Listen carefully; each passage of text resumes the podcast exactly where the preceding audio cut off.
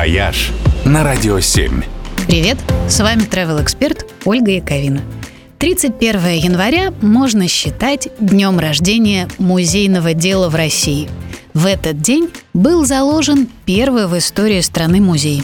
И он работает до сих пор. Это Кунсткамера, открытая Петром I в 1714 году, ровно 310 лет назад. Необычное название означает «кабинет редкостей». Такие в прошлом заводили знатные европейские вельможи и аристократы. Они собирали всяческие диковинки, раскладывали по ящичкам своих кабинетов и показывали важным гостям.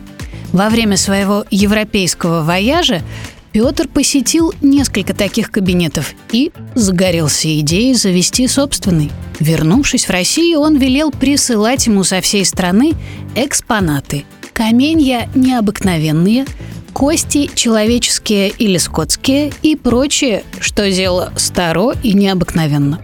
Петр сделал эту коллекцию открытой не для избранных и важных, а для всех.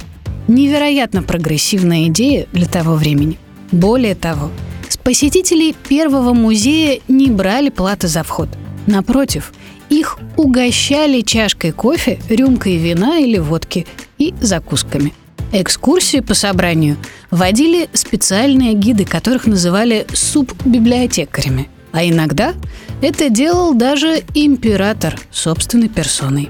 Поначалу коллекция хранилась в летнем дворце, но вскоре диковины перестали там помещаться, и Петр приказал построить для кунсткамеры отдельное здание.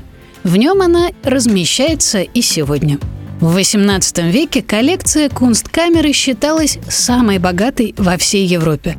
Она была столь обширной, что сто лет спустя на ее основе были созданы семь отдельных музеев. Но самые первые экспонаты до сих пор хранятся на своих местах. Год назад из них собрали специальную юбилейную экспозицию «Петровская кунсткамера» или «Башня знаний». Она размещается в башне исторического здания. Будете в Питере? Загляните обязательно. «Вояж» только на «Радио 7».